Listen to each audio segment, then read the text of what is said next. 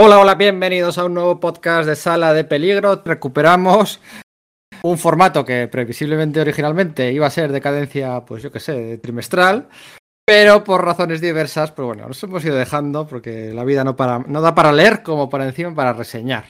Recuperamos el formato en Sala de Gafapasta para hablar pues un poquito de los cómics de aquí y de allí, más de los de aquí que los de allí, que más nos han gustado en los últimos semanas, meses, incluso semestres, ¿por qué no? Hacía tiempo que Nos reuníamos para echar unas risas y hablar sobre lo que más nos gusta, los cómics. Hola Iria, hola Manu, hola Iván.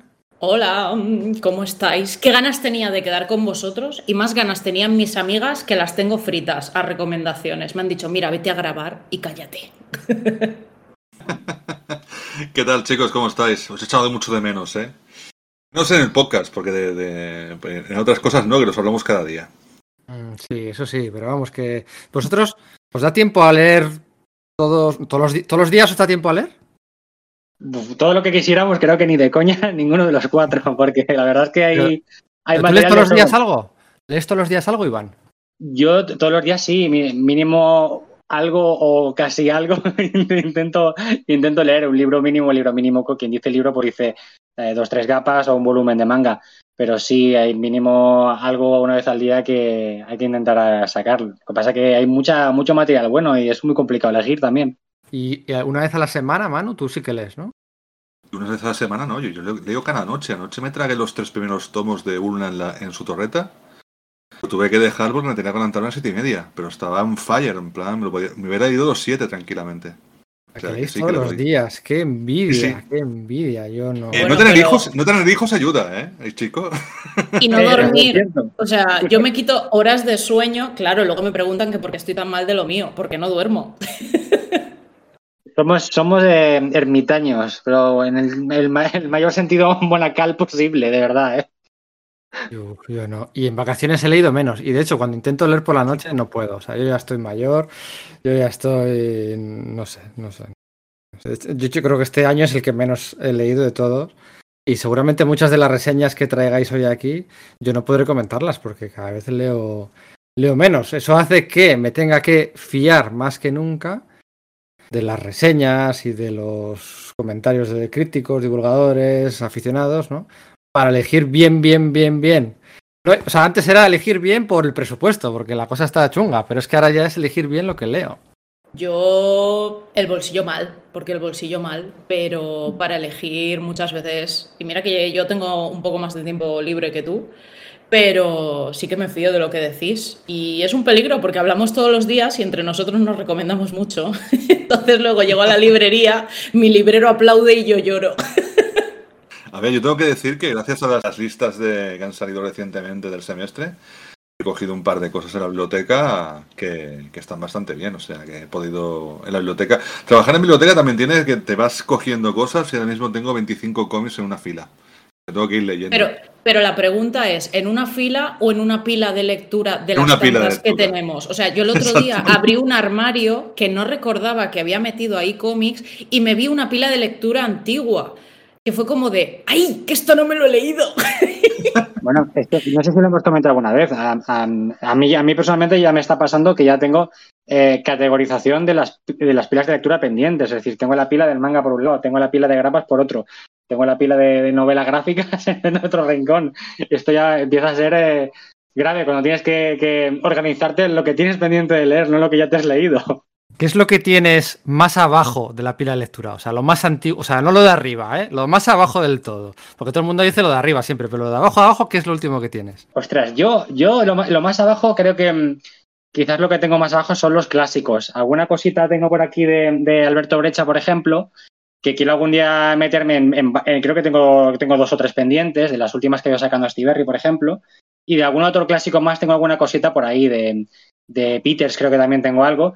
Porque son cosas como que ya se ha publicado y no es novedad, la novedad tira mucho, ¿no? Hay que leer de lo que se va sacando, y a mí también es lo que más me apetece. Y nunca encuentro el ratillo, el oasis ese para decir, va, me voy a meter en, yo que sé, en Tardí, por ejemplo, que Tardí le he leído muy poquito. Voy a meter a Brecha, que sí que he leído cosas, pero me quedan 2 o 3 para acabar de tener la figura completa clara en mi cabeza. Pues así es en mi caso, al menos. A mí lo que me pasa con eso es que... Voy mezclando lecturas de las que tengo atrasadas según me apetece. Es decir, hay veces que digo, buah, es que me tengo que poner con esto sí o sí, porque es que lleva esto ahí más tiempo que el sol. Pero luego de repente se me cruza de otra pila de lectura uno que digo, uy, pues es que este me ha entrado un poquillo más por el ojo. ¿Sabéis qué manga tengo sin leer desde que salió y me lo compré el día que salió? Los locos del Gekiga, que es un tomo único, que es histórico, que es sobre el propio medio, que le tengo unas ganas terribles y lo tengo en la estantería sin leer desde el día que salió. Los clásicos. Es que... Sí. Pero además es que... Ya te digo, lo compré el día que salió y ahí está, Los locos del Gekiga, sin leer. Digo, bueno, pues nada, algún día, pero tenerlo lo tengo. Yo también es cierto que muchas veces lo que hago es coger directamente y hacer vaciar la pila de lectura y ponerlos ya en su sitio.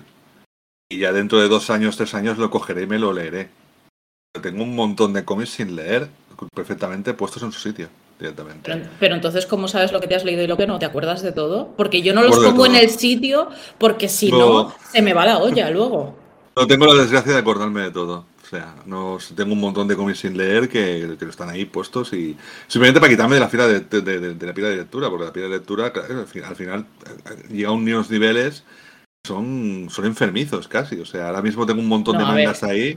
Pero a ver, que nosotros no estamos bien de lo nuestro y compramos por encima de nuestras posibilidades, ya te digo yo que sí, mira, porque estas pilas de lectura que te miran a la cara y se levantan el sombrero cuando te ven pasar, pues igual es de no estar bien. Y encima luego vas, te coges 20 cómics más en diferentes bibliotecas, encima ya es... Ahora, ¿qué necesidad tenía yo de cogerme los 7 tomos de Ulna en su torreta y leérmelos? Ninguna. Pues la necesidad lectora, Manu, la necesidad buena. Que los devolvió un usuario, devolvió 4, dije, anda, mira, los 4. Entonces miré, dije, anda, son 7, pues me pido los otros 3 en Canfabra. Y ya está, tengo los 7, me los tengo que leer, claro. A tope con las bibliotecas, bien por las bibliotecas que tienen cómic. O sea, mi bolsillo lo agradece. No, es una gloria bendita.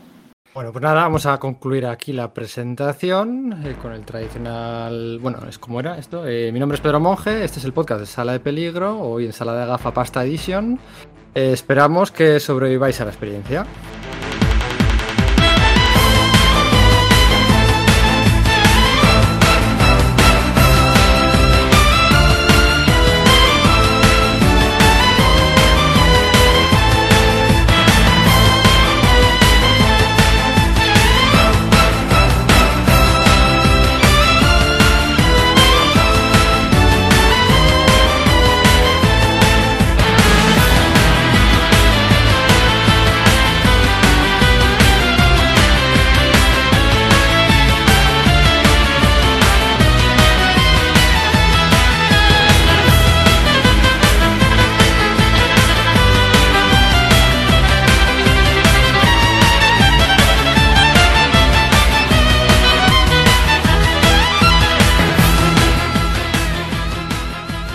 Bueno, a ver, ¿qué cómics os han apasionado últimamente, no? Recurrir a lo de si tuvieras que irte a una isla desierta o si tuvieras que llevarte... Te caben 2 libros en la maleta para vacaciones. Bueno, si te caben poquitos libros, yo optaría por el Diosa de Epic Old que ha sacado Garbuix Books, ¿no? Porque se cabe casi en el billetero, ¿no? Pero, por cierto, joyita, ¿eh? 16 € bien gastados, porque es una joyita... Y volver a reeditar a Alpicol, te iba a decir. Que hacía mucho tiempo que no se la publicaba aquí en España. ¿Qué os han apasionado últimamente? A ver, empezamos. Iria, ¿cuáles has traído tú para hacernos caer en tu tentación? Pues, a ver, yo cuando... Claro, como hacía tanto que no grabábamos ensalada, yo pensé... ¿Qué voy a recomendar en este podcast que haya salido en este primer semestre? Digo, voy a limitarme al primer semestre porque si no ya se me va de las manos. Y por temas varios, la primera obra que me vino a la cabeza es La palabra que empieza por A, de Elisabeth Casillas e Higinia Garay. Y bueno, es un ensayo gráfico acerca del aborto y la verdad es que, dicho así... puede parecer que entra dentro de ese campo de los cómics que la gente piensa, mucho texto, muy denso el tema, porque bueno, se unen dos temas que pueden parecer poco atractivos. El ensayo en sí, que cuando piensas en ensayo lo primero que piensas es ¡qué aburrido! Y un tema que suele ser de conversación complicada, que es el tema del aborto, que es un tema políticamente bastante comprometido.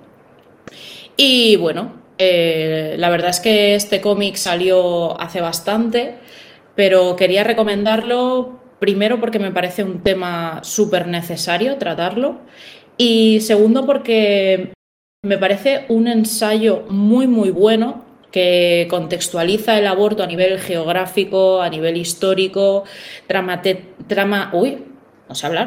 temas políticos, sociales y legales, y la verdad es que combate de forma muy efectiva falsos mitos y mucha desinformación, que por desgracia la desinformación a día de hoy, tanto en redes como incluso en medios teóricamente informativos, pues la desinformación está a la orden del día.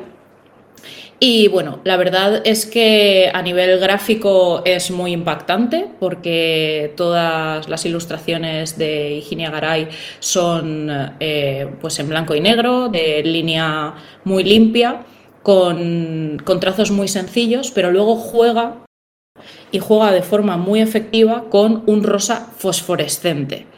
Y bueno, es un cómic que además hace pensar, también te hace debatirte, ¿no?, de cómo vemos el mundo y cómo entendemos el derecho de las personas gestantes a decidir sobre su propio cuerpo. Y la verdad es que yo a todo el mundo que se lo he ido recomendando estos meses y que ha terminado leyéndoselo, luego la verdad es que nos ha generado unos debates súper constructivos y la verdad es que, bueno, no sé si lo habéis leído, si no lo habéis leído. Antes de que se me olvide, este cómic lo sacó en su momento Astiberri, son 144 páginas, son 17€, tapa dura, una edición impecable, como siempre Astiberri.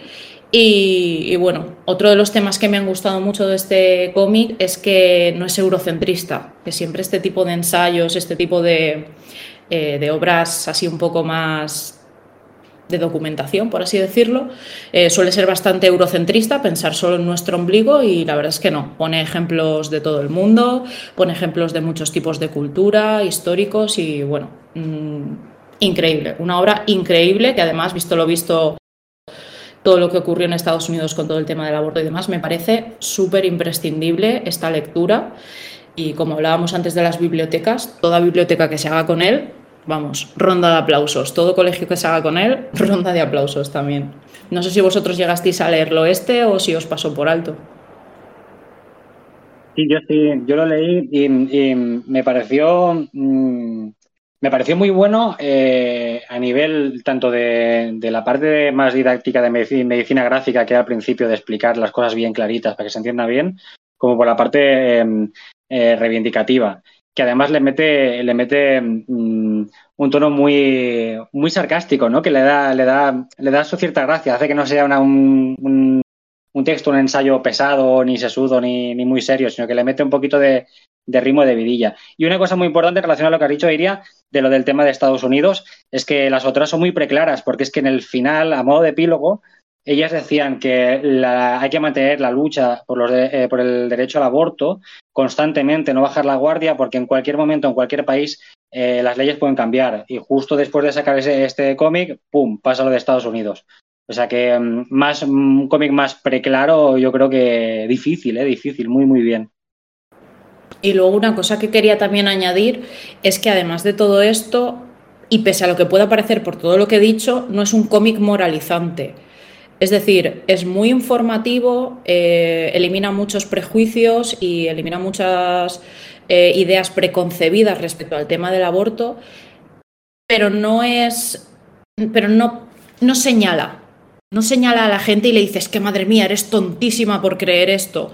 No es moralizante, no es acusador, simplemente es informativo y Y bueno, incluso, como comentaba antes, que este podcast es un podcast de cómics. A nivel gráfico y de narrativa gráfica es muy interesante también cómo han sabido trasladar toda esa investigación y toda esa información a un cómic que a mí me parece muy, muy bueno.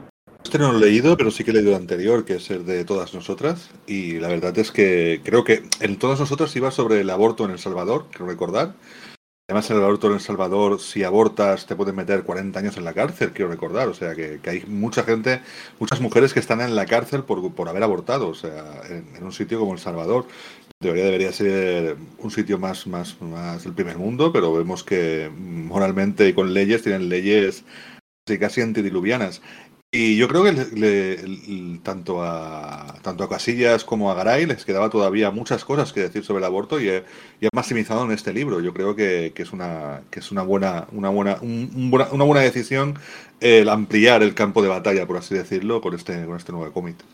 Y aparte ya no es solo eso, es cómo han conseguido de un tema que ya habían tratado no solo ampliarlo, sino globalizarlo, sin restarle importancia a la particularidad de cada país, cada cultura que tratan. Y bueno, yo es que, ya os digo, no puedo recomendarlo más. La palabra que empieza por A, publicado por Astiberri, y que son 17 euros, que es un cómic de estos que podrían haberle metido un precio mucho más alto, tanto por la cantidad de páginas como por esto, ¿cómo se llama? Como por la edición. Y nada, eso. Estupendo. Por cierto, la ley del aborto, estoy mirando aquí en España, es del 2010. A veces pensamos que esto es prehistoria, pero que va, es antes de ayer, 2010. 2010 es de, vamos, un presidente, ¿no? El presidente del gobierno anterior, o sea, nada, un par de legislaturas, madre mía. Venga, Manu, ¿cuál traes tú para reseñar?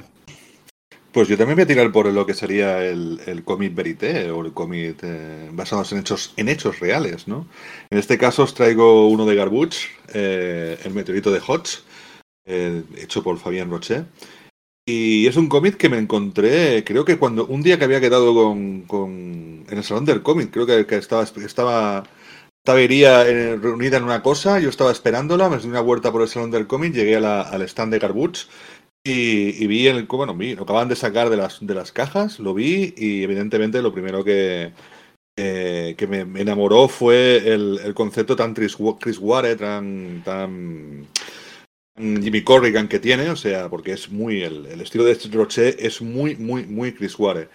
Evidentemente a mí si me pones ya el diseño de Chris Ware ya me lo cojo y me lo llevo el cómic, no hacía falta ni que me lo vendieran. Claro, la historia está basada en un hecho real, o sea, es justamente ¿dónde fue? En 1954, en Silacagua, Alabama, un meteorito cae del cielo y golpea a Elisabeth Hodge, en su casa. Es el único caso documentado de un meteorito que haya golpeado a una persona. Entonces, a partir de esta pequeña anécdota, Roché lo que hace es hacer un cómic sobre cómo contarnos una historia, cómo contarnos la misma historia pero de muchas maneras diferentes, desde el pequeño caso documentado como si fuera un documental de género negro, de crimen verité, o sea, todo muy documentado, a las 24 horas, a las 18, 20, la policía llegó, no sé qué, todo así, hasta ya llevarnos hasta momentos cósmicos, irse más allá de en el espacio exterior, se crean polvo cósmico que se concentra hace millones de años, o sea, cómo va contando la misma historia, pero diferentes niveles. También hace un repaso de lo que sería lo que le ocurrió a esta mujer, que no murió porque le cayó un trozo de piedra a un montón de velocidad, le cayó encima de la barriga y no se murió. Pero, sin embargo, después ella sí que se vio transformada por la fama, cómo la fama le influyó, cómo esa propia fama de salir en televisión, de salir en los periódicos, justamente a su propia vida, o sea, a su propia vida le afectó realmente. También hay cosas, por ejemplo, como cuando cae el meteorito, pues evidentemente el meteorito es propiedad de la persona, lo recogió la policía, luego se lo quería quedar el dueño de la casa porque ella vivía de alquiler y al final es quién recupera el meteorito, no sé cuánto, o sea, un montón de, y sobre todo, y también denunciar un poco a la casa por no protegerlo, o sea, tiene un montón de historias. Es una pequeña anécdota convertido en una más historia gigantesca. Y claro, a mí ya sabéis que lo hemos hablado cuando hemos hecho el podcast de Sandman, a mí las historias dentro de historias me encantan. Y esto es un cómic de historias dentro de historias. La primera vez que lo leí me recordó mucho, no sé si habéis visto la película Magnolia de Paul Thomas Anderson. Al principio de Magnolia empieza a contarte, en vez de contarte la película en sí, empieza a contarte pequeños casos de desgracias humanas. Desde diferentes puntos de vista, ¿no? Y de cómo esa desgracia humana afecta después a diferentes personajes. Y la verdad es que como un plan la casualidad, como la casualidad está unida dentro de un cómic, dentro de una película, ¿no? Y yo creo que a mí me recordó mucho a Paul Thomas Anderson, es muy Paul Thomas Anderson, es muy Chris Ware, evidentemente. Yo a Fabien Roché no lo conocía de nada. Y creo es muy Chris Ware. Chris Ware. Oiga, eso, además, no lo has dicho, es formato XXL. Bueno, a ver, XXL tampoco, ¿no? Pero bueno, es un formato de casi 40 centímetros, porque a mí la balda... Es el típico cómic, que no te cabe en la barda, que tienes que ponerlo... Sí. No, en la Billy de 40 cabe, ¿eh? En la Billy de 40 cabe, que yo lo estoy viendo, y cabe justo. La cabe, no, yo lo tengo puesto en la sección de horizontales, cómics horizontales. Ah, no, a mí eso no me gusta, yo tengo... los pongo en vertical y encima siempre pongo uno, dos, contrapaso, no sé qué, no sé cuál, y este cabe pues justito. Y aprovecho todo el espacio para unas transiciones muy locas y evocar a Chris Ware completamente a propósito. O sea, y meter viñetas como si le pagaran por cada viñeta en lugar de por cada página. O sea, el número de viñetas... Fue el comentario que te hice en el Salón del Cómic, ¿recuerdas? Sí, o sea, yo recuerdo por viñeta. Sí, yo no sé de dónde sale... O sea, yo volvía de alguna reunión, de alguna entrevista o de algo... Y llego y me dice Manu, mira qué cómic me he comprado. Digo, qué grande, ¿no? Y dice, hombre, como que le han pagado por viñeta. Digo, ¿cómo que le han pagado por viñeta? Lo abre, el número por viñeta, o sea, el número de viñeta por página era espectacular. Digo, no caben más viñetas. No, me parece que en algunas mete como si son 5. 5 en las más filas. 4, 5, 6. 7 por 5. Eso no es fácil, ¿eh? O sea, hay que guiar bien la vista, la narrativa tiene que estar cuidada, tiene que tener sentido, o sea, que él mismo se pone... También juega con las perspectivas, muchas veces coge una viñeta y la amplía, o sea, la va ampliando hacia el otro lado y juega mucho con el lector y sobre todo cómo va funcionando los datos y cómo te los va metiendo, pero yo alucino, o sea, es una historia sobre la construcción de una historia. Y a mí esas cosas ya me ganan, o sea, ya me tienen ahí loquísimo... buscándolas y además a quien le encante la narrativa y la metanarrativa es un cómic al cual tiene que venir corriendo directamente. Yo la leí y la verdad es que me gustó mucho. Opino como vosotros que se recuerda mucho, quizás demasiado a Chris Ware, pero quizás la segunda parte más, la segunda parte del final que tiene más emocional, un poquito crítico incluso, yo creo que se distancia un poquito quizás de Ware. Pero me gustó mucho la capacidad de hacer de una historia, hacer 20 historias, ¿no? Poder ser capaz de sacar el jugo y los distintos ángulos o perspectivas que se pueden tomar de un mismo hecho tan raro. Muy bien. Hay otra cosa también a tener en cuenta sobre lo que decíamos de Chris Ware, sobre que a mí, si la gente imita un estilo, o sea, si el estilo está guay, o sea, últimamente, por ejemplo, me he leído el Department of Truth, que ha sacado el James Tynion IV, y la persona que dibuja, no me recuerdo el nombre ahora mismo, es Bill Sienkiewicz. Es que me dicen sí que es Bill Sienkiewicz y me lo creo, pero el cómic está bastante bien, o sea, porque imita realmente un estilo. De hecho, Bill Sienkiewicz cuando empezó imitaba a Neal Adams, acordaos, o sea, que imitar a Bill Sienkiewicz ahora no me parece mal, o sea, me parece, de hecho, incluso bastante guay, de hecho, algunas veces. Si hacemos la vista gorda en general con otros géneros, por ejemplo, ahora pienso en los superhéroes, o me viene a la cabeza, por ejemplo, Tom Scioli, que es muy kirviano. O sea, que un artista busque cierto purismo en reflejar el estilo de una leyenda del cómic no me parece mal, me parece interesante y me parece un poco mantener viva esa leyenda, ¿no? Al estilo propio también, no sé, me parece que está bien. Ya me estáis haciendo la jugadita de estar en una ensalada y terminar hablando de superhéroes. Qué ganas tenías de sacarla, Iria. Estabas ahí. Me estaba haciendo la... Iván, además de superhéroes, ¿tú qué te has leído? Vale, yo me he leído Son dos. Yo traigo dos cómics que los quiero reivindicar un poco porque me parece que, al menos la impresión que me da a mí es que se ha hablado un poquito de ellos. Voy a empezar en esta primera ronda por el 10.000 elefantes de Álvaro Ortiz y Ince C. Esono Ebalé, también conocido como Ramón Esono o por un seudónimo que tenía que se llamaba Jamón y Queso. Es un autor africano que fue encarcelado por haber hecho un cómic en plan sátira sobre el dictador Obiang. Y estos dos autores se han conchavado, se han puesto de acuerdo para hacer un cómic, una novela gráfica muy interesante y muy inédita tanto en el fondo como en la forma. El cómic va un poquito sobre acontecimientos históricos que fueron reales, situados en los años 40, a partir del 44, 45 en adelante, cuando en la dictadura franquista, en los años de la dictadura franquista, un equipo de fotógrafos y cineastas viajaron a la Guinea Ecuatorial, colonia española, para documentar un poquito pues, el imperio español y así, pues, lo que digo yo, medirse el rabo con los otros imperios coloniales europeos y demostrar pues, que somos una gran potencia, ¿no? Y es un tema que los propios autores dicen que está como olvidado, que no hay obras que lo traten. Yo no me suena que en cómic, y al menos de esta forma, se haya tratado este tema así.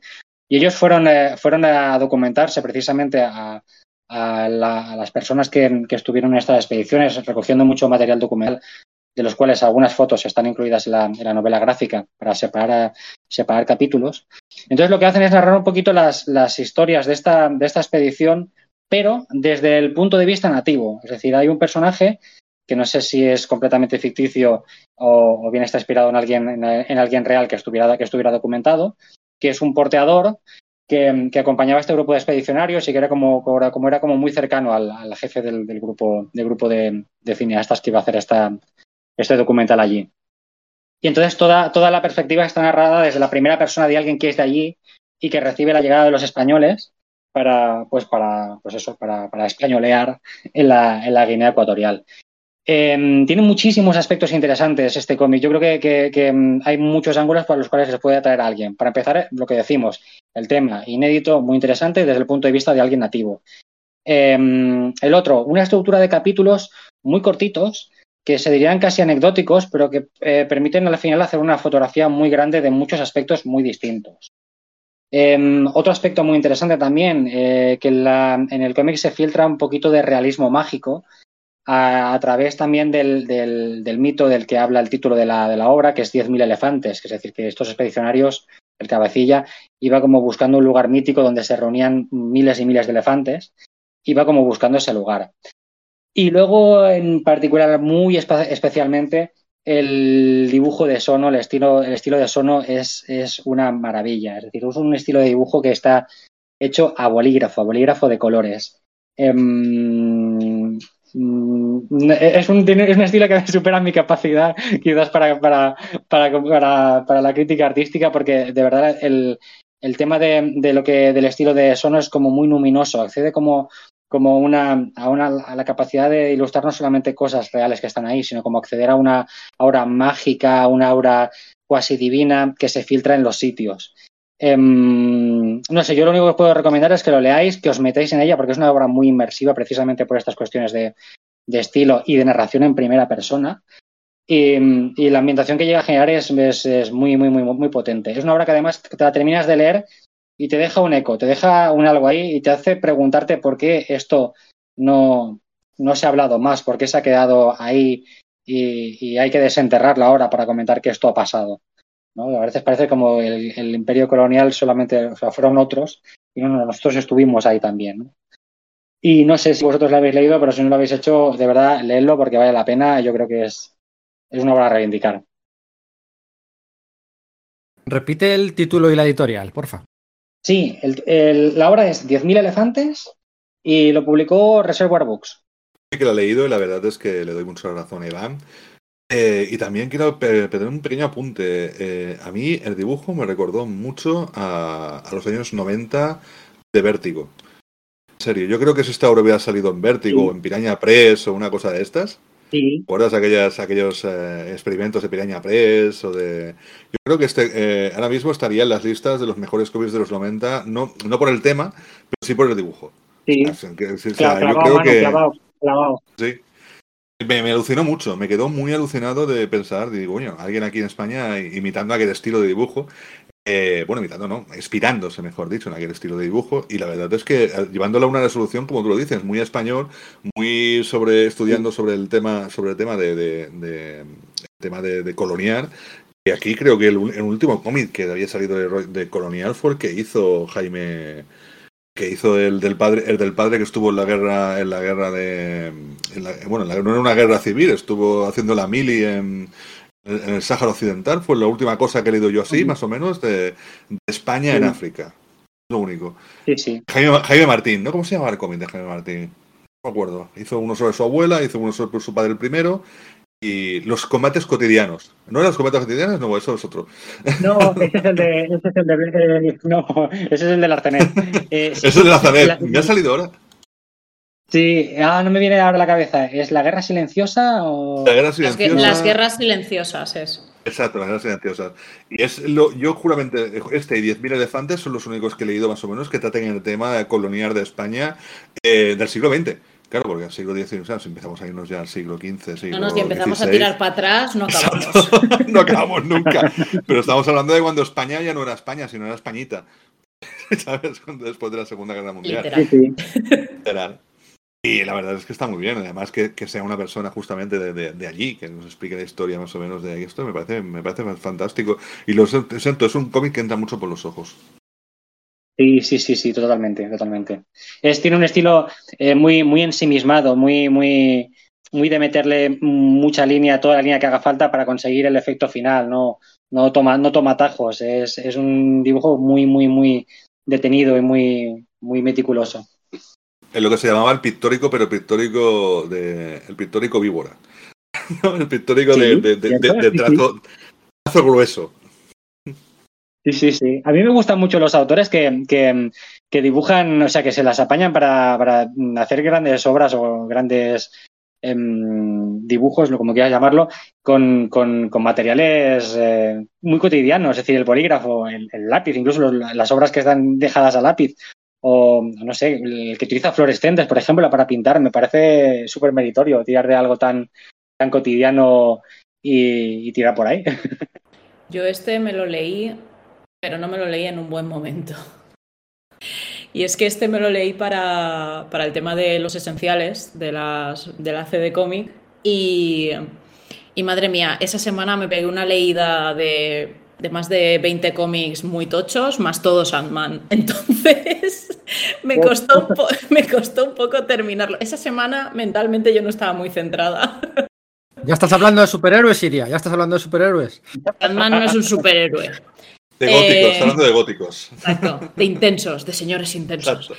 Entonces es uno de esos que me he leído, que sé que me ha gustado, pero que no he disfrutado como tendría que haber disfrutado, así que lo tengo otra vez en la pila de lectura.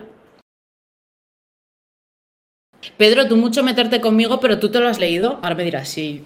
No, yo no me lo he leído, yo llevaba 3 años seguidos haciendo lo de los esenciales, dos veces al año, seis convocatorias seguidas en la comisión, y no lo he echado de menos este año. Este año ya no he estado y no lo he echado de menos porque es una currada la que hay que meterse ahí, de leer y decidir. Y yo no estoy ni para decidir el color de la pared, del papel de la pared de casa, porque es que yo ya no quiero decidir en esta vida, que me lo den todo decidido, porque madre mía. Oye, y voy a hablar de La pequeña genia y la partida de shatranj, ¿no? Que es el último cómic, la última novela gráfica de Álvaro Ortiz. Hablando de listas, ¿no? Cada vez que salen las listas de lo mejor, no ya lo mejor del año, lo mejor de la década, lo mejor del siglo, los mejores cómics españoles de la historia, los imprescindibles, los esenciales, los no sé qué, los no sé cuál, ¿no? Siempre aparece ya Cenizas, ¿no? Yo creo que Cenizas de Álvaro Ortiz, si no es uno de los 10 mejores cómics españoles de la historia, igual es exagerar, pero del siglo XXI, tranquilamente. Yo creo que estaréis todos de acuerdo conmigo, aunque ese Cenizas primigenio, porque era la primera obra larga de Álvaro Ortiz en su momento, es una gozada, ¿no? Luego fueron saliendo obras, ¿no? El síndrome del impostor, sobre todo el que lo tiene de galopante, el peligro de la segunda obra después de la primera exitosa, la tercera, tal. Y ha ido alejándose o ha ido combatiendo a ese síndrome del impostor pues con esos experimentos narrativos casi diarios durante la pandemia, ¿no? Con los de Pedro y Miley, con los de Batman y a por birras y tal, y ahora con una incursión en el cómic infantil, ¿no? Que muchos podrían decir que bueno, pues que es ventajista o que bueno, viene a subirse a un carro que está muy de moda y tal. Yo creo que no va por ahí, pero lo cierto es que tú te lees esta obra, esta novela gráfica, y mantiene todas las esencias de Álvaro Ortiz, ¿no? O sea, sigue siendo él, ¿no? Esos personajes chorra por momentos, esos facepalms continuos, esas historias a medio camino entre lo ingenuo y lo preparado. Y bueno, pues aquí, como decíamos, es un cómic infantil, entonces al fin y al cabo, pues mantiene esas claves, ¿no? Con tres protagonistas, una historia 2-3 tiempos, Oriente Medio, fábulas, genios, inocencia, liadas bien gordas, y un segundo tempo del libro muy, muy rapidito, con mucha más variedad de personajes, que a mí personalmente es donde mejor me lo he pasado, con una resolución, con 2 resoluciones, podríamos decir que tiene, ahí con un par de finales muy interesantes, divertido en todo momento. No llega, bueno, quiero decir que no llega a la altura de Cenizas, no es una crítica, ¿no? O sea, es que ya te digo, o sea, el nivel de Cenizas de Álvaro Ortiz está muy alto, ¿no? Pero sí que está al nivel de pues, Murderabilia, de los de Pedro y Meili, todos estos, y funcionan muy bien, ¿no? Me alegro que haya hecho este salto al campo del cómic infantil, pues como Fondevila, como Mato Crítico, como toda esta gente, ¿no? Que parece que están probando y haciéndolo muy bien y altamente disfrutable. Son, a ver, lo tengo, esto lo voy a mirar en la web, solo tengo aquí, a ver, son La pequeña genia, son 168 páginas, ¿vale? A color, en tapa blanda. Estoy detectando en el último medio año, no sé si por la crisis del papel, no sé si por del papel y del cartón, ¿vale? Que son 2 cosas distintas, sin ser la misma. Estoy detectando cada vez más obras en tapa blanda, ¿eh? No sé si vosotros también lo estáis notando, que la tapa dura se está empezando a dejar de llevar poquito a poco, ¿no? Y casi que me alegro, ¿no? Mismamente, el grito nocturno este de Borja González, lo han sacado en tapa blanda, ahora va a sacar novelas previas que salieron en tapa dura, las va a reeditar en tapa blanda con el mismo formato, ¿no? Es como un aviso a navegantes, ¿no? Es además una gran casa como es Reservoir Books. Entonces estoy notando hay mucha tapa blanda, me gusta esta nueva tendencia, no sé si por la crisis del papel o por qué, pues este es en tapa blanda también y 18 euritos. ¿Lo habéis leído?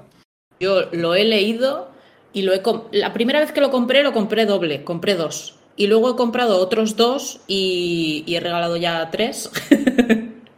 Y la verdad es que tanto adultos como más peques de la casa les ha gustado a todo el mundo, precisamente por lo que tú comentabas, ¿no? Por las capas de lectura, porque Álvaro Ortiz siempre será Álvaro Ortiz y bueno, a los adultos nos gusta porque conocemos su tipo de humor y porque lo mantiene incluso en diálogos para lectores más peques.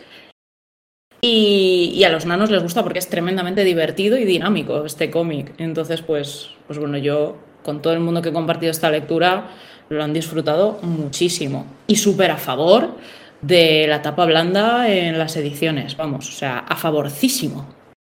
Yo me lo leo también y también me ha gustado mucho. Y voy a destacar lo que has dicho, Pedro, de las 2 mitades que tiene el libro, que me parece que lo hace muy atractivo, pero que además creo que es un reflejo de los 2 estilos de narración que tiene Ortiz, que es el primero, en la primera mitad del cómic, que es muy, muy rollo de cuentacuentos, con esa voz en off que tiene el cómic de había esto, había lo otro, y estuvieron aquí, y conocí no sé cuántos, cosas como contadas del pasado, a modo de leyendas, que va muy bien con el estilo cuentacuentos o de contar historias que están hidados en sus primeras novelas gráficas.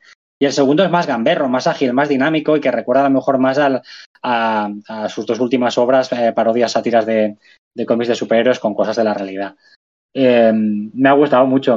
Yo creo que más que ha saltado al cómic infantil juvenil, es que eso Ortiz ya lo tenía también por ahí dentro de sí, dentro de su estilo de dibujo. Yo seguramente que ha habido gente que le ha preguntado si sus cómics los pueden leer niños, como le pasó en su día también a José Domingo con Aventuras de un oficinista japonés, que ese estilo de dibujo minimalista pero bonito y con muchos colores llama mucho la atención, y yo creo que Álvaro ya tenía ahí la semillita de hacer algún día un cómic infantil juvenil y le ha salido bastante guay, le ha salido muy, muy niquelado, diría yo. Sí, la parte esa gamberreta. Además, con Álvaro pasa con sus obras algo que pasa también leyéndole en Twitter, ¿no?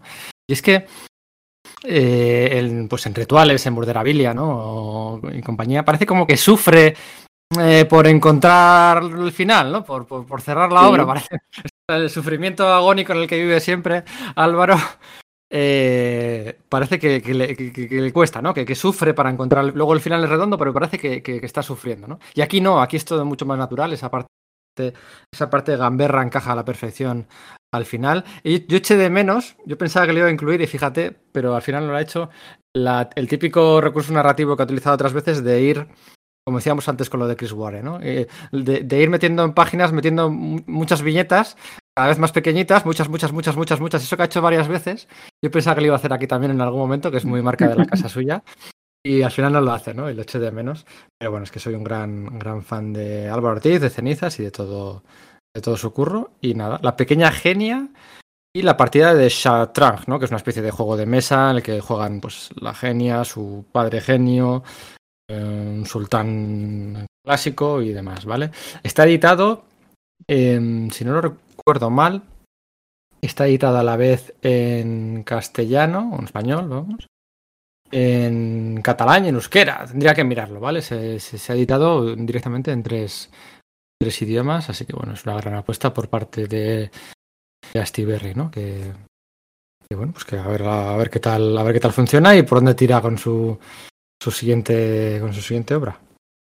Olea saga, ¿eh? Al final lo deja muy abierto, yo lo recuerdo. Lo deja así como que lo funcionará. Yo tengo dos pequeños apuntes. Uno, lo leí, me encantó, no lo voté para Esenciales, lo dije en plan de cachondeo en Twitter y Álvaro me odia desde entonces, no para recordármelo. O sea, que salió. ¿Eh? Me lo he recordado un par de veces ya. Salió Esencial. Sí, pero él igualmente. Pero, claro, pero da igual sentido, que haya salido de Esencial. Si Manu no lo ha votado, a Manu hay que odiarlo. No, hay que odiarle. En los Esenciales sí ha salido, ¿eh? Los Esenciales de verdad. Sí, por eso. Sí ha salido. Pero que odia a mí.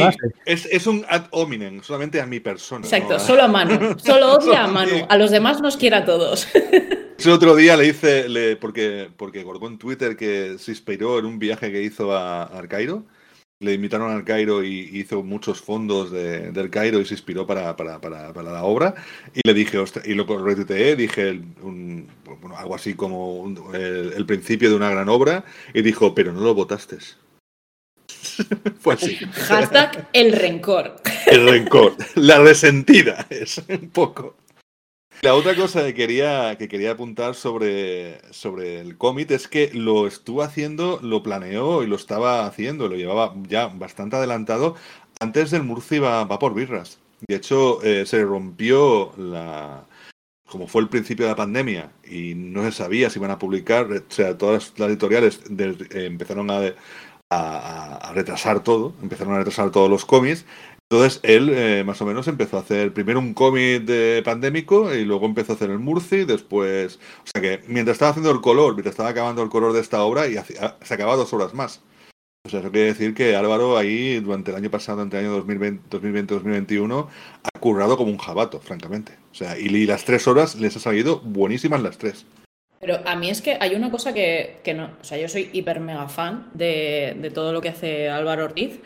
Pero a mí hay una cosa que no me entra en la cabeza, que es cuando de repente le entran esas inseguridades en redes, que una de dos, o las finge, o de verdad le pegan esas idas de inseguridad y esas venidas, porque luego todo lo que saca funciona súper bien y son cómics buenísimos. Y dices, bueno, es que si tuvieras ahí un bloqueo del 15 y llevaras 3 años sin hacer nada, pero cada vez saca más de temas más amplios y con una variedad en sus cómics increíble y todo le sale siempre bien. Entonces dices... Y ahí está un poco la gracia, ¿no? ¿Es un personaje o es ficción o realidad, no? ¿Es papel o...? Claro, claro. O... Pero bueno... Que, como los tweets que tiene de cuando escribe sobre sus citas de Tinder.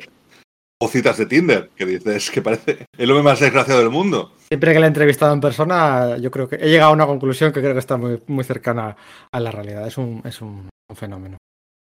Oye, ponemos un poquito de música y hacemos la ronda, el second round, ¿vale? De recomendaciones. La segunda siempre va un poquito más rápido. Pero venga, vamos a por ella.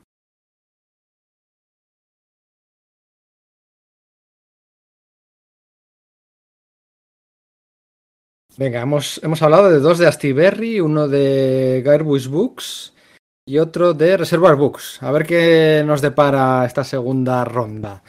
¿Quién había empezado? Iria, ¿no? ¿Habías empezado tú? Venga, sí, ya sé el que vas a hablar. Eso está muy bien.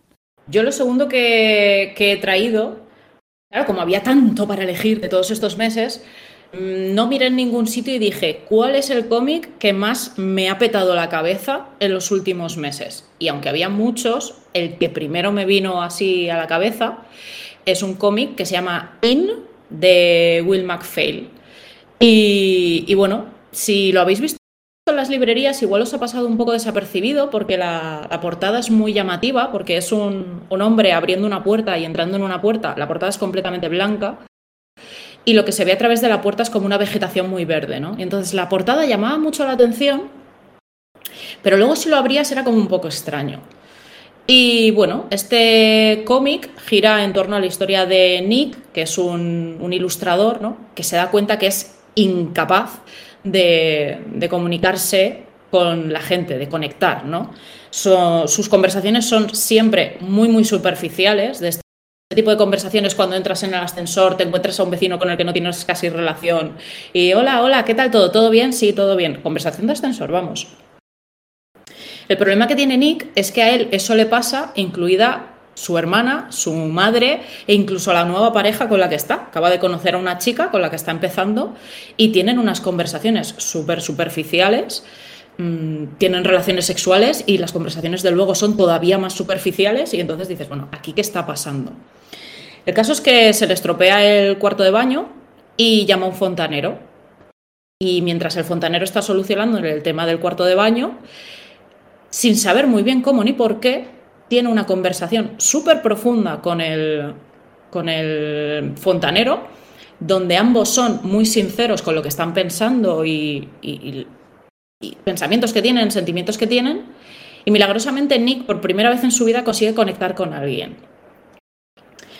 Y claro, a partir de ese momento él se da cuenta de que eso es maravilloso, la comunicación y el entender a los demás hace que los demás te entiendan a ti, y entonces persigue esa sensación de nuevo.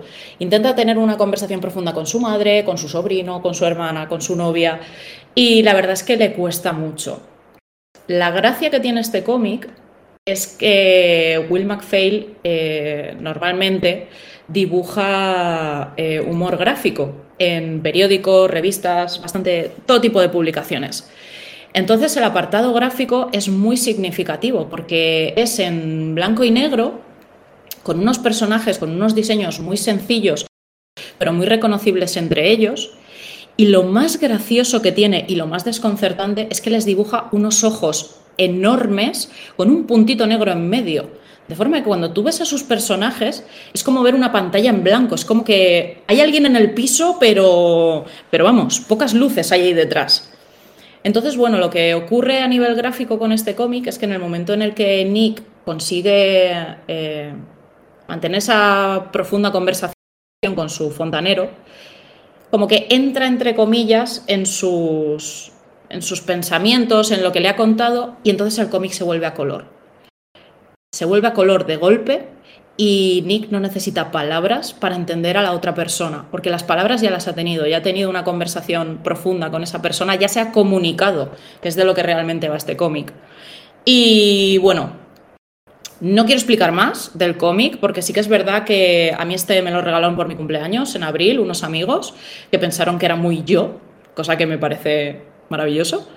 Y sí que es verdad que a nivel de narrativa llega un punto en el que ocurre una cosa que no voy a comentar y que si ya el cómic te estaba dejando loquísimo por la forma que tiene de contar las cosas y demás, cuando ocurre lo que ocurre en medio del cómic, de repente dices, vale, o sea, esto ya es demasiado para el cuerpo.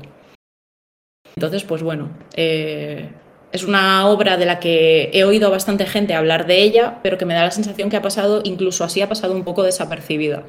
La ha publicado Norma Editorial, son 272 páginas y son 32 €, que hasta el último euro merece la pena de este cómic. No sé si vosotros lo habéis leído, chicos, si os ha gustado, si se os pasó por encima un poco como nos pasó originalmente a todos. Pues yo lo he leído, yo me lo compré por tu culpa, Iria. O sea, hiciste la crítica para...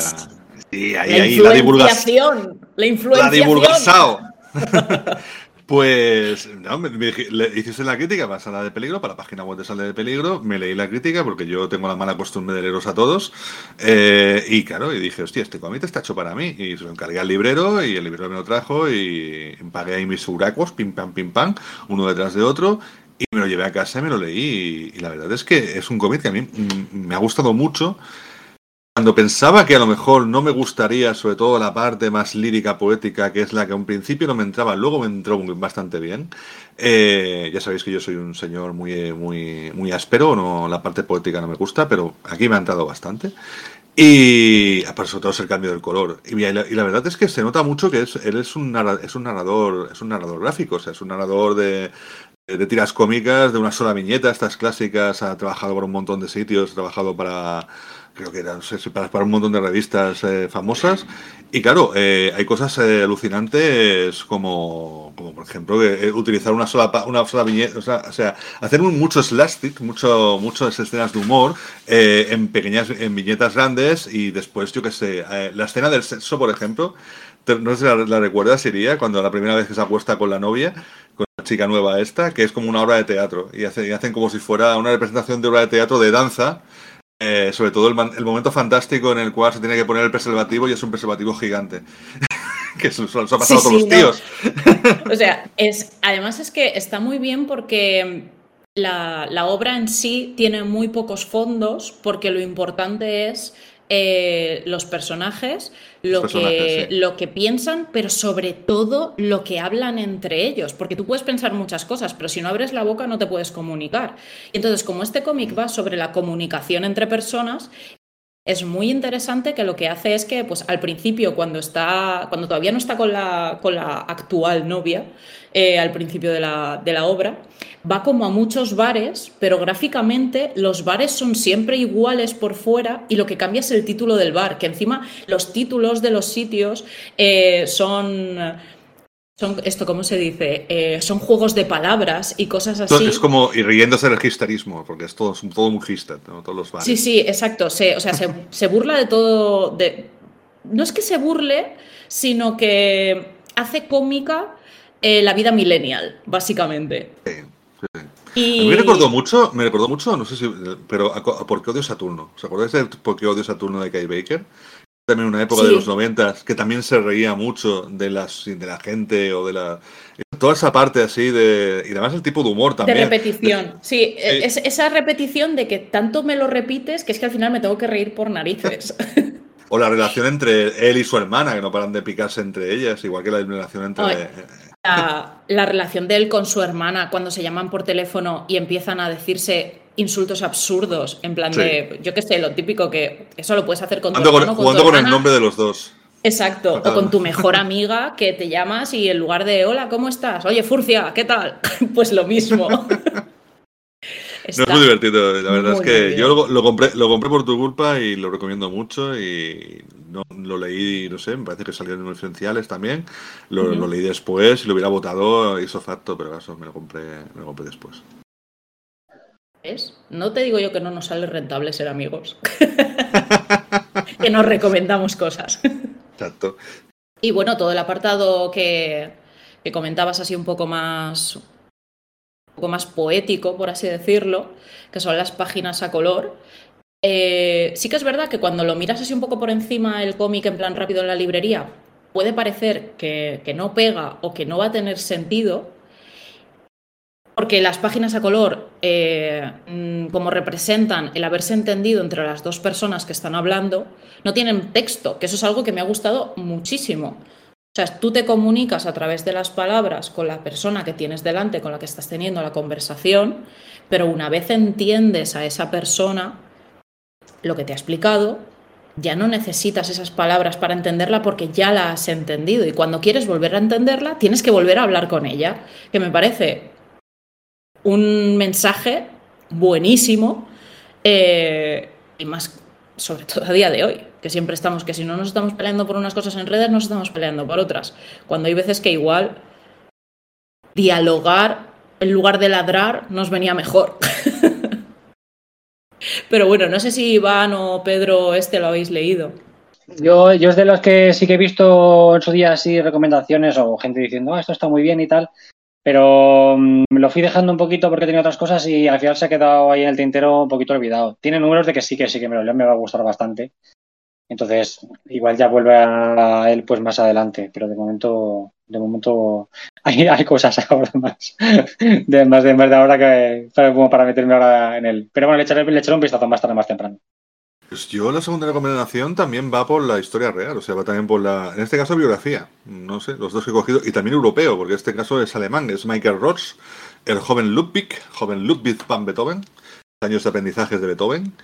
El Overwicker es el Boy Woods y en tapa blanda, mira, como tú decías, la tapa blanda que se está poniendo de moda ahora, está en tapa blanda, y es un cómic que no me esperaba nada de él. Esto sí que es de promoción, esto sí que es de prensa que me envió Reservoir Books en su día, lo siento, esto sí que tengo que decirlo. No esperaba nada de él, me lo empecé a leer, me encantó, o sea, acabé completamente enamorado de este cómic.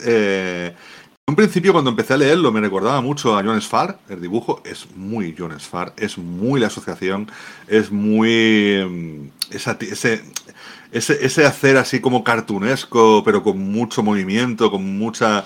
Y es muy... Es Jon Sfar, o sea, es que de hecho lo miro... Este hombre, de Mikael Ross, no se ha publicado nada en España, es la primera obra que se publica. Pero tú te esperas una biografía al uso del Home, ¿no? O sea, vamos a hacer los primeros años de Ludwig van Beethoven y te lo imaginas normal y corriente. Y lo que te encuentras es las primeras viñetas, para empezar ya, parece Calvin y Hobbes. ¿Os acordáis cuando Calvin y Hobbes iban por la ladera, aquella nevada, hablando con el patín aquel que llevaban siempre para tirarse, ¿no? Pero en este caso se encuentran con gente y como Ludwig en aquella época ya es un niño genio, con 8 años, pues evidentemente los del pueblo se meten con él y le pegan y le hacen putadas, porque además él va como de super genio, va del palo de iluminar, no sé, soy el mejor, no sé cuánto, ¿no? Aquí te cuenta la historia de Beethoven, de cómo tenía un padre que era un borracho, tenía un montón de deudas, pero el padre sabía que el niño era muy bueno, sobre todo tocando el piano, le hacía tocar el piano, él quería componer, el padre decía que no, al final, o sea, desgracias que le van pasando, y sobre todo, una de las cosas más alucinantes que he visto yo nunca. Gran parte de la historia se basa en los problemas gastrointestinales que tenía el pobre Ludwig van Beethoven. O sea, es un cómic que la mayoría del tiempo se está cagando por la pata abajo. Y eso, no sé, pero es muy divertido. Gráfico, qué descriptivo. Es así. ¿Para qué vamos a dejarlo? De hecho, hay un momento alucinante que yo dije, este cómic ya me ha ganado, este cómic ya lo tengo, ya me ha ganado, que es la señora, hay una señora que va con dos, un palo atravesado en la espalda, y con dos cubos gigantes, y en los cubos gigantes se ponían un señor detrás, que escondido ahí, entonces porque la señora llevaba una capa muy grande y se podían cagar ahí directamente. Tenían un pequeño hueco para sacar la cabeza y no ahogarse. Estaban sentaditos ahí cagando al lado de la señora mientras la señora te contaba el sentido de la vida. Ese cómic, ya con eso me ha ganado. Con ese contexto histórico, ¿para qué necesitas más? Quiero decirte. ¿Qué necesito más? A la cagadera oficial de Viena. Ya, directamente, para que queremos más. Y justamente en aquel momento es cuando conoce a Mozart, porque Mozart era mayor que Beethoven, era Pero cuando conoce a Mozart, Mozart que se está haciendo caca, o sea, está haciéndose caca, entonces va a cagar allí, entonces se dice, usted es Mozart, no sé qué, ay, no sé cuántos, ¿no? Y la verdad es que es bastante divertida, o sea, y no sé, si alguien quiere leerse y comprender un poco la vida de Beethoven al principio y todos sus miedos, inseguridades, evidentemente también sale, es muy divertido porque conoce a Elisa, la que luego sería su mujer, que Elisa la trata como si fuera del palo de como tú y yo nos casaremos un día, pero súper digna ella, ¿no? Y la verdad es que el cómic me ha encantado, o sea, poco más se le puede pedir una biografía que te divierta, te enseñe, muestre cosas del biografiado que nunca habías imaginado ni nunca habías pensado, y además todo con un arte muy la asociación, muy rápido, muy pas, muchos gags. Además es para mí uno de los cómics de humor del año, francamente. Que de una biografía digas que es uno de los cómics de humor del año, dice mucho de la biografía. A mí este se me ha pasado por alto. ¿Quién lo editaba este? Lo editaba Reservoir Books. Vale 21,90 euros, o sea, 22 euros en realidad. Tiene un chorronazo de páginas, ¿qué? Porque además es largo, tiene 200 páginas. La verdad es que te cuenta hasta cuando triunfó, justamente cuando la primera sinfonía que compuso, hasta ahí. Luego ya después, solamente, a lo mejor hace una segunda parte. Pero claro, la segunda parte ya no será tan divertida, porque es más divertido verle cómo sufre el pobrecito. Gastrointestinalmente hablando, ¿no? Gastrointestinalmente hablando. Exacto. Pues yo a este le echaré un ojo porque este se me pasó por completo. Debe haber sido el joven Ludwig una vida de mierda. Por favor, que alguien contrate a Manu para las traducciones de títulos. Beethoven, qué marrón. Bravo, Pedro, bravo. Iván, ¿tú lo has leído? Yo lo tengo en la pila de pendientes, y ahora por lo que has comentado, Manu, me lo voy a leer pronto, creo, porque además tiene pinta de ser una lectura bastante ágil, ¿no? No es una biografía... Va a subir escala ahí en la pila de lectura, va a subir un par de puestos. Seguramente, y si puedo me lo leeré pronto, a ver qué tal. Además hace... pedos y cacas, tío, ya está. Yo con pedos y cacas ya tendrías que haberte ganado, o sea, estaría arriba, o sea, Doraemon, o sea, lo que se da... En fin, vaya plot twist. Iván, tu última recomendación. Te la has estado pensando hasta última hora, ¿eh? Ahí, a ver cuál incluye, al final, ¿por cuál te has decidido? Yo creo que lo tenía bastante claro. Es lo que decía, otra de las obras que creo que han pasado un poquito desapercibidas. Yo le cogí bastante cariño. Yo creo que se le coge bastante cariño, no es una cosa que sea particular mía de leerme el cómic y decir... Pues mira, me ha tocado alguna fibra personal. No, yo creo que lo consigue muy bien. El cómic es el fracaso como una de las bellas artes. Y tiene una peculiaridad autoral muy, muy rara, creo yo, que es que tiene 3 guionistas y un dibujante. Es decir, los guionistas son Raúl, que supongo mucho lo recordaréis como el guionista de Jazz Maynard. Damián, que ha sacado un TVO que se llama Perdidos en el Futuro, con Alex Fuentes, con Astiberri hace poquito, que está, por cierto, bastante bien. Y Fernando York, guionista todoterreno, que pues ha sacado obras, así me viene a la cabeza primero La máscara del escorpión, por ejemplo. Pero bueno, que tiene un porrón de obras publicadas estos últimos años. Y luego el dibujante es Esteban Hernández, que es un dibujante... es un autor muy, muy peculiar que ha trabajado mucho desde la autoedición, tocando temas muy, muy personales, tirando al autobiográfico, bastante sesudos, le gusta bastante mucho los temas filosóficos, trascendentales, también íntimos, existenciales del individuo. Pero esta obra, aunque se acerca a esos temas un poquito, no entra en ellos del todo. Es una obra que yo creo que llega muy bien a todos los públicos. ¿De qué va el fracaso como una de las bellas artes? Pues mirad, es muy sencillo. Es una obra de cariz autobiográfico que cuenta la historia del propio Esteban Hernández en el momento en el que decidió que quería abrirse al mundo, o sea, a publicar de forma de encargo, es decir, trabajar como dibujante pero publicando obras de encargo pues para el mercado franco-belga. Como os decía, Esteban Hernández ha tirado mucho de autoedición y fanzinería, pero son unas obras, unas publicaciones que no dan para comer. Entonces él quería, pues vamos a aceptar que dibujar obras de encargo y voy a intentar salir al mercado franco-belga. Entonces este cómic habla de sus dificultades para acceder a ese mercado y cómo durante estos últimos años, en contacto con estos guionistas que hacen la obra con él, intentan presentar proyectos a las editoriales francesas para conseguir pues que les firmaron un contrato para publicar una serie pues de aventuras, de ciencia ficción, de fantasía, biográfica con elementos de fantasía, etcétera, ¿no? Y es una crónica de cómo Esteban se pone en contacto, pues primero con, si no recuerdo mal, con Fernando Llor, luego con Raúl, luego con Damián, y cómo va intentándolos con uno o con otros intentar llegar a publicar en el mercado franco-belga.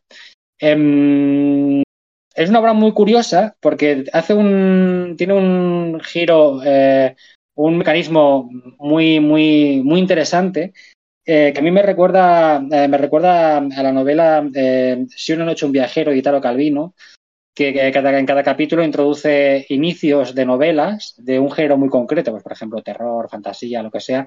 Entonces como que empieza una novela pero no la continúa. Y me recuerda a ello porque en este cómic, cuando empieza a explicar pues a Esteban su historia tal y cómo llama a Fernando y le propone hacer un guión, lo que sea, tal cual, entonces se habla del proyecto. Y entonces dentro de este mismo cómic se incluye una página en la que te explica un poquito la sinopsis y la idea y los personajes, y luego te incluye pues 4, 5, 6, 8 páginas de lo que sería el piloto de ese cómic que presentarían a la editorial francesa junto con esa página de texto para presentar el proyecto e intentar que la editorial se lo compre. Entonces, de esta forma, la historia no solamente es la historia de estos 4 autores y cómo va evolucionando su búsqueda de entrar al mercado franco-belga, sino que ellos recogen esos proyectos que no llegaron nunca a publicarse en Francia y que aquí los salvan de alguna forma, esas pequeñas páginas, esos pilotos, esas historias presentadas que, por cierto, son ideas chulas, son interesantes. Tú lees este cómic, el cómic del fracaso como una de las bellas artes, te lees esas pequeñas piezas y dices, hombre, ¿esto por qué no lo compraron? Pues si no estaba nada mal, está muy bien. Y además en ellas puedes ver cómo Esteban Hernández, que es un grandísimo dibujante con un estilo plástico chulísimo que maneja a su gusto, es capaz de modular su dibujo para cualquier tipo de roteo, para cualquier tipo de aventura, pues una de acción con muchas peleas, pues una de intriga, una de biográfica con elementos de aventura. Pues Esteban lo trabaja lo que sea. Y finalmente, una cosa que a mí me ha gustado mucho es como lo que os decía al principio, precisamente, el tema de cómo se gana el lector. Es esa pequeña intriga que hay desde que empiezas la historia y dices, pues habla con uno, presenta este proyecto, no sale. Habla con otro, presenta este proyecto, tampoco sale. Esa intriga, ese crescendo un poquito de, hostia, y si no sale, y si no llega, y si no sé qué, y cuando llegas al final dices, hostia, tal. No os cuento nada, pero te da, no sé, te da cosilla, te mola ver cómo han estado allí intentándolo y al final, pues mira, ha pasado esto, ¿no? Pues muy chulo, a mí, yo os lo recomiendo a todos. Yo creo que ha pasado un poquito por alto, pero es otra de estas obras que hablan de la vida de los dibujantes, de los autores de cómic, lo difícil que es llegar a publicar y todas las vicisitudes que tienen que pasar para conseguirlo finalmente. Yo no sé si lo habéis leído, yo he visto muy poca gente leerlo y comentarlo, pero si no lo has leído, echar un vistazo porque de verdad, chapó. Mira, casualidades de la vida, hoy que estamos grabando el podcast, justo esta mañana he publicado en Instagram la microreseña de este cómic. La he visto. Que tengo que decir que lo tenía por ahí desde hacía bastante y tardé en leerlo, aunque he tardado más en hacer la microreseña, la vida que se me cruza.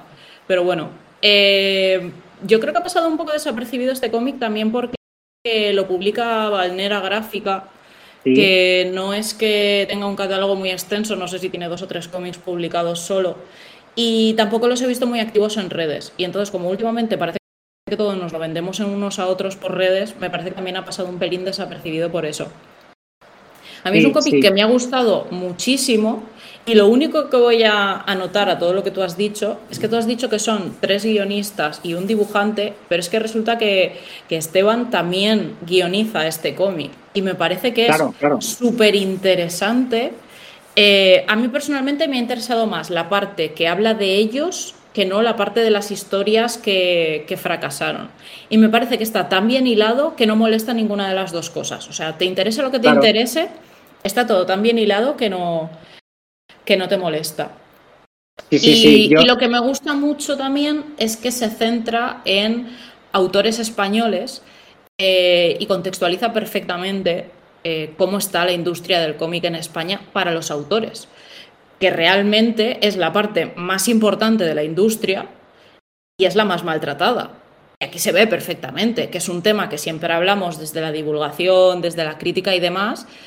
Y en esta obra se ve perfectamente. Y a día de hoy ya es interesante. El día de mañana, cuando queramos, pues bueno, los que somos historiadores del hambre, que estas cosas nos gustan, luego a posteriori verlas con distancia, me parece un documento súper interesante que representa muy bien la época en la que estamos viviendo. Sí, sí. Hay cosas... A mí me gusta también por esos pequeños detalles que ofrecen de no sé cómo denominarlo, quizás los truquillos de la profesión a la hora de vender la obra y fijarse en el mercado y qué es lo que funciona en el mercado y lo que no, y reaprovechar ideas de cosas, proyectos que no han progresado, no han conseguido publicar, pero reutilizarlas en otros más adelante. Y eso está muy bien metido en esta obra de una forma magistral, de forma que lo ves y entiendes los porqués y los cómos de todo. Sí. No está siendo un verano fácil, ¿eh? De todas formas, tanto para autores, que siempre, bueno, pues sí se dice, ¿no? Es el eslabón más débil, pero he hablado con 3 o 4 libreros y han bajado mucho las ventas en julio y agosto. Muchísimo. No es algún efecto rebote, supongo, de venir tan lanzados, ¿no? En general, he hablado con 3 o 4 editoriales que están hundidísimas porque las librerías han aprovechado no vendían para hacer inventario y han habido unas devoluciones impresionantes decenas de miles de euros. No está siendo una especie de verano muy fácil, en general. Hablo de junio, julio y agosto. Libreros tocados, editoriales... Subida de precios se iba a notar. La subida de precios se iba a notar, veníamos de la audiencia... Y aparte la inercia post-pandemia. Perdón, que digo que aparte estamos pensando solo en lo que a nosotros nos atañe como podcast y como lectores ávidos, que es el mundo del cómic. Pero también es verdad que después de los años de pandemia encerrados en casa, sí que es verdad que había gente que había ahorrado y gente que había ahorrado menos, pero todo el mundo tenía muchas ganas de salir. Y esto lo digo yo, que he sido la primera, que no me he ido a ningún sitio, pero sí que es verdad que es el primer verano después de varios que me he gastado más dinero en otras cosas que no en cómics. Y no porque no hayan salido cosas súper interesantes, sino porque este año he decidido invertirlo en otras cosas, en ir a hacer una visita a algún sitio, aunque sea únicamente del día. Me he hecho un tatuaje, he hecho otras cosas que no ha sido lo que he hecho en la pandemia, que era encerrarme en casa y leer. Sí. Y yo creo que se ha notado pandemia, a todos los niveles. En la pandemia había mucha incertidumbre de cómo sería la pospandemia, ¿no? Al salir del confinamiento no se sabía muy bien si la gente iba a consumir más o iba a consumir menos, y lo cierto es que se consumió más, mucho más de lo esperado, ¿no? Llevamos un año y medio con todos sorprendidos de que se estuviera vendiendo tanto y de que a pesar de la crisis del papel y a pesar de todo, que se estuviera vendiendo tanto, ¿no? Una especie de burbuja. Volvían los salones, la gente compraba más, pero estos 2-3 últimos meses, de todos los libreros y todos los editores con los que he hablado, bastante tristes y bastante agoreros. A ver cómo es este final de año, que bueno, pues las rectas prenavideñas siempre se suele vender más, supongo que irá todo a mejor, pero vamos, que tú eres un editor, que sí, que los autores evidentemente son los que menos cobran y tienen que compaginar 80.000 cosas a la vez y es una mierda y todo. Pero vamos, que editores de que les han devuelto pues 50.000, 60.000 euros en stock las librerías, porque se pueden hacer inventario por las razones que sean. Y claro, para compensar 60.000 euros de devoluciones tienes que vender ese mes más de 60.000 con tus nuevas novedades, ¿no? Entonces, cada vez tienes que sacar más novedades. Bueno, está siendo un año muy raro, ¿eh? Un año muy raro. A ver las lecturas a final de año, si son tan triunfantes como las del año pasado. También cada vez hay más salones del cómic, no todo el mundo puede ir a todos los salones. Tienes que elegir a qué salones vas. Está siendo curioso curioso económicamente hablando, porque emocionalmente no está siendo fácil este 2022. Yo creo que es algo estacional de los meses puntuales de verano, de estos 3 meses, que no va a ser una tendencia, sino creo y espero que sea algo estacional de este verano, que ha sido un verano muy raro en general. Tres tiendas conozco yo que han cerrado de abril para aquí. 3 tiendas de cómics. Y bueno, antes se hablaron también de otros y por Twitter y tal, ¿no? O sea, bueno, a ver. Si es solo de verano o ya antes de verano había síntomas. Quedo yo, ¿no? Quedo yo con mi última obra. Sí, eso te iba a decir. Nos hemos puesto muy agoreros. Cuéntanos cosas, Pedro. Exacto. Con mi última obra. Underwater Welder, ¿no? Que en castellano es El soldador submarino. Es la obra de Jeff Lemire que hizo Jeff Lemire. O sea, cuando Jeff Lemire se hizo, bueno, el S-Scounty aquel de Jeff Lemire, pues nadie se acordaba en su día, ¿no? Cuando lo leyó, nadie se fijó en él. Pero cuando en septiembre de 2011 Jeff Lemire estaba allí de primera espada, el relanzamiento de los nuevos 52 con Animal Man y con todas aquellas series tan interesantes que hizo, había hecho Superboy un poquito antes. Bueno, se puso de moda Jeff Lemire en 2011, ¿no? Como Scott Snyder, por ejemplo. Y dijo, venga, ahora en mi máximo momento de fama, hasta el momento, ¿en qué centro mis esfuerzos, ¿no? ¿En qué obra hago, ¿no? Como autor completo, como guionista y dibujante. Hizo Underwater Welder. Han pasado 10 años desde entonces. Bueno, en realidad han pasado, sí, 10 años, porque lo publicó en 2012. Han pasado 10 años y le ha dado tiempo a publicar, pues, no sé cuántos cómics, ¿no? Porque para cada 2 meses parece que hay un cómic nuevo de Jeff Lemire. Bueno, pues, 10 años después... Este cómic, El soldador submarino, me sigue pareciendo a mí, con diferencia, el mejor cómic de Jeff Lemire. Con diferencia, ¿vale? Ha tardado en llegar, sé que en su momento lo tuvo una editorial, compró los derechos, pero no lo llegó a sacar y cayó en una especie de limbo. Y bueno, ahora finalmente lo ha traído ECC Ediciones, en tomo tapadura en este caso. Se hace raro que sea ECC, ¿no? Porque la mayoría de Jeff Lemire lo publica Astiberri, pero bueno, ahí se habrán peleado bien por esta licencia. Cartoné, 240 páginas, blanco y negro, 25 euritos. Y como en el 99% de las reseñas que se hacen del soldador submarino, pues hay que mencionar la palabra Twilight Zone, ¿no? Que es un poco lo que más describe este feeling así un poco suspense, de miedo de estas páginas, pero combinado con todo ese estilo rural en este caso, con mucho agua, pero bueno, rural, granjero, de casa, de grandes extensiones de la Canadá natal de Jeff Lemire, y esos estrés postraumáticos de pérdida que se ha puesto tu padre, del embarazo de la mujer con problemas, encontrar con tu propia personalidad, reflejos, luz, muerte, vida, renacimiento, agua. Ahí lo dejo un poquito en suspense para todo aquel que quiera hacerse con El soldador submarino, ¿vale? Es un cómic que pasó desapercibido en su día en Estados Unidos, pero que aquí ha tardado 10 años en llegar, cuando ya Jeff Lemire es famoso, ¿no? Entonces hay que contextualizar también un poquito en qué momento está hecho. Narrativamente brillante, todo va de forma fluida, valga la expresión. Con este cómic de tanta temática acuosa y muy reflexivo, ¿no?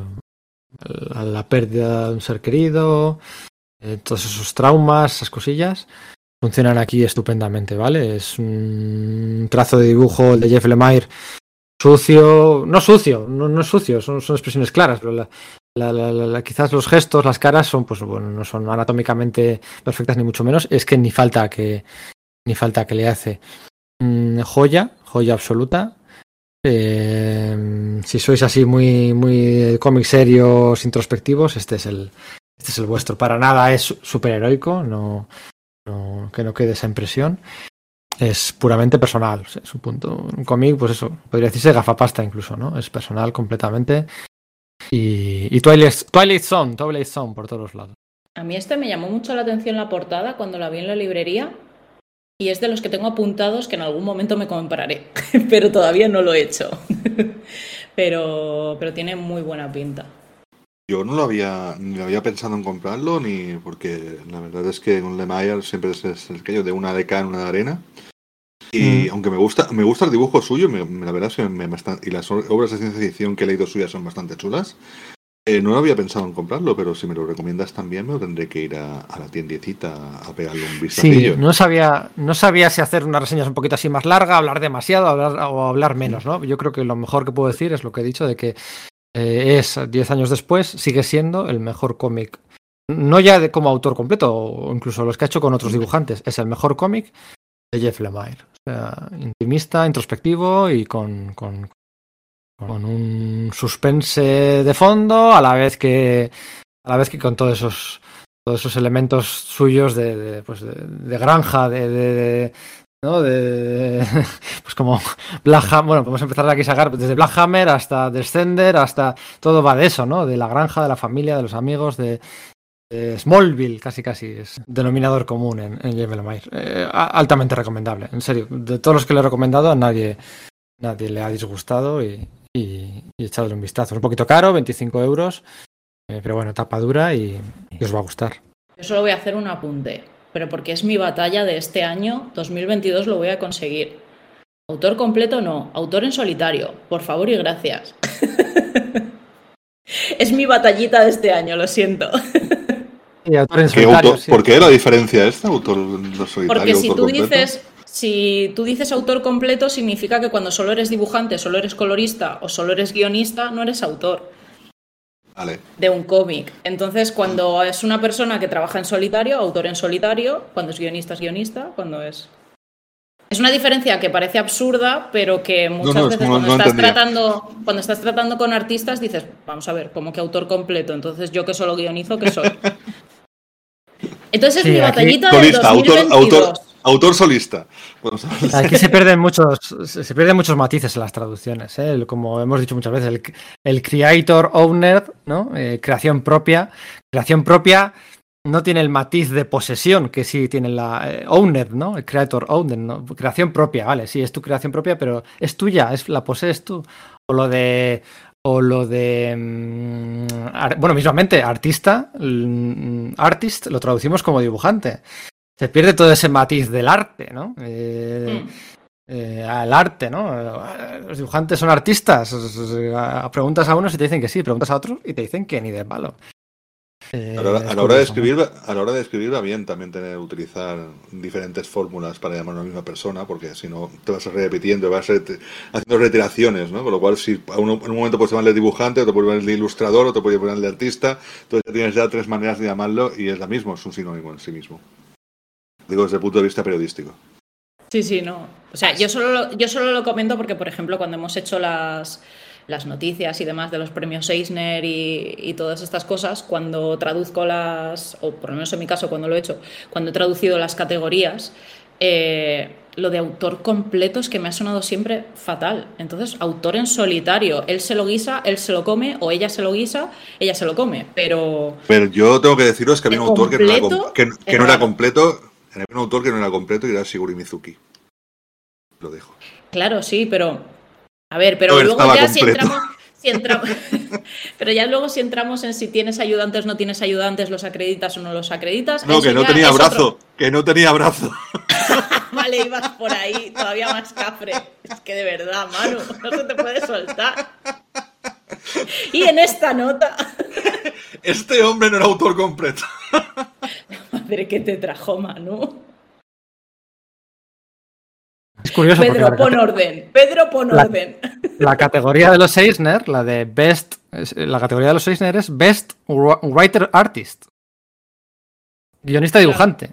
Y no dice en ningún lado que tenga que ser solo la misma persona. O sea, de hecho... Un best Juan Palomo, yo me lo hice, yo me lo como. Best Writer Artist, a veces lo han ganado, pues Alan Moore y Dave Gibbons o... Sí, a veces han sido equipo, a veces ha sido una persona. Claro, es mejor equipo creativo, Writer Artist, es que ¿cómo traduces eso, no? Pues no tiene por qué ser una persona, como este año Barry Windsor Smith, vale, sí, una sola persona. Pero sí, bueno, pero es que este año Barry Windsor Smith, ese sí que ha hecho un yo me lo guiso, yo me lo como, con todo. Y de 10 años, además. 20 años. 73 tacos tiene. No, pero ¿qué tipo tardó en hacer Monster? ¿Tardó 20 o 10 años? Pues, ¿no? 20, sí, 25 años, sí, una barbaridad. Sí. Mira, ahí está. Bueno, pues hasta aquí hemos llegado. ¿O qué queda por comentar? Yo quiero hacer una recomendación rápida del cómic patrio que solo lo voy a mencionar, Espada, de Anabel Colazo, y Goya Saturnalia, de Manuel Gutiérrez y Manuel Romero. En Sala de Peligro lo tenéis todo, en la página web, entráis, ponéis el titulito y os salen las reseñas y todo. Pero es que necesitaba mencionarlos. Yo de Goya Saturnalia lo hubiera sacado aquí, porque es uno de los cómics que más me ha gustado este año. El problema es que ya había hablado de él ampliamente en Librújula y siempre tengo la costumbre de intentar sacar cosas de las que no he hablado. O sea, no, prefiero hablar, divulgar mucho. Diversificar. Diversificar y hablar de muchas cosas que pillar uno y repetirlo. Pero Goya Saturnalia es uno de los mejores cómics de... No de este año, sino de los mejores cómics españoles y casi del mundo, de los publicados en este, desde digamos 2021-2022. O sea, y a ver cómo será, pero por ahora está ahí en los más altos. Está muy bien, yo coincido con vosotros, está muy bien. Y el de Espada, por cierto, también una novela gráfica de fantasía muy atípica. Yo creo que no he leído nunca un cómic de fantasía en las claves en las que lo ha tratado Colazo. Está muy bien, muy sorprendente. Es que es un cómic de fantasía que aboga por la ciencia, que es algo que me fascina. Sí. Pero bueno. Y hace reflexiones muy interesantes sobre la gestión del poder, sobre quién controla el poder y qué hace con el poder. Está muy bien, muy bien, muy bien. Ese ya me lo guardo para la biblioteca, si nos importa. El bolsillo. No, es que ya se acaba agosto, el dinero de las vacaciones, bla, bla, bla. Ya me lo guardo para la biblioteca. Pero está viendo muchas buenas obras, ¿eh? El de Baños Prehablar, de Isaac Sánchez, el de Sector Lejano, este Green Lantern.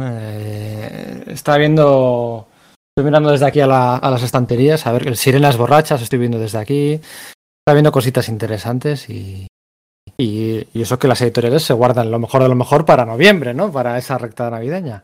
Pero la verdad es que buen año, está siendo buen año. Pues nada, se finí. A ver si no pasan 8 meses hasta el siguiente. A ver. Y 8 meses para el siguiente Gafapasta, ¿no? Estamos haciendo un Gafapasta para el siguiente 9 pises que llevo mangas, que tampoco lo tenemos ahí muerto de risa. En todos los programas prometemos que esto no nos va a volver a pasar y nos pasa. Así que no vamos a prometer nada y con un poquito de suerte tardaremos menos. Claro, es que además es que no es fácil quedar 4 personas. ¿Sí? No es fácil, no es nada fácil. Dar 4 personas, hora y media, 2 horas, no es fácil. Siempre decimos, no vamos a meter manga en el de Gafapasta, porque ya hablaremos de los mangas en su propio programa. Pero luego no nos da tiempo.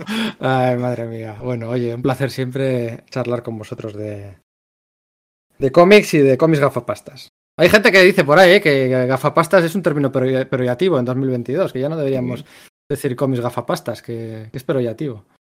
Yo creo que va en desuso, cada vez lo escucho menos y quizás precisamente por eso le podemos darle la vuelta, significa un poquito, no pasa nada tampoco. Reapropiación del término. Ahí lo veo.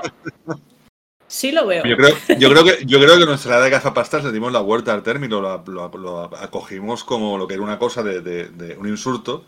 Con mis gafapastas nosotros lo cogimos como reivindicación, con lo cual es una cosa reivindicativa que también hacemos. Eso, también, también te digo que el tema de la ensalada yo lo llevo mal. ¿Tendría que ponerme a dieta? Sí. ¿Lo estoy haciendo? No. Entonces, pues bueno, mitad y mitad. Vale. Buffet de gafapasta. Venga, anda. Hola, hasta luego. Hasta la próxima. Venga, hasta luego, compañeros. Abrazo. Hasta luego. Abrazo.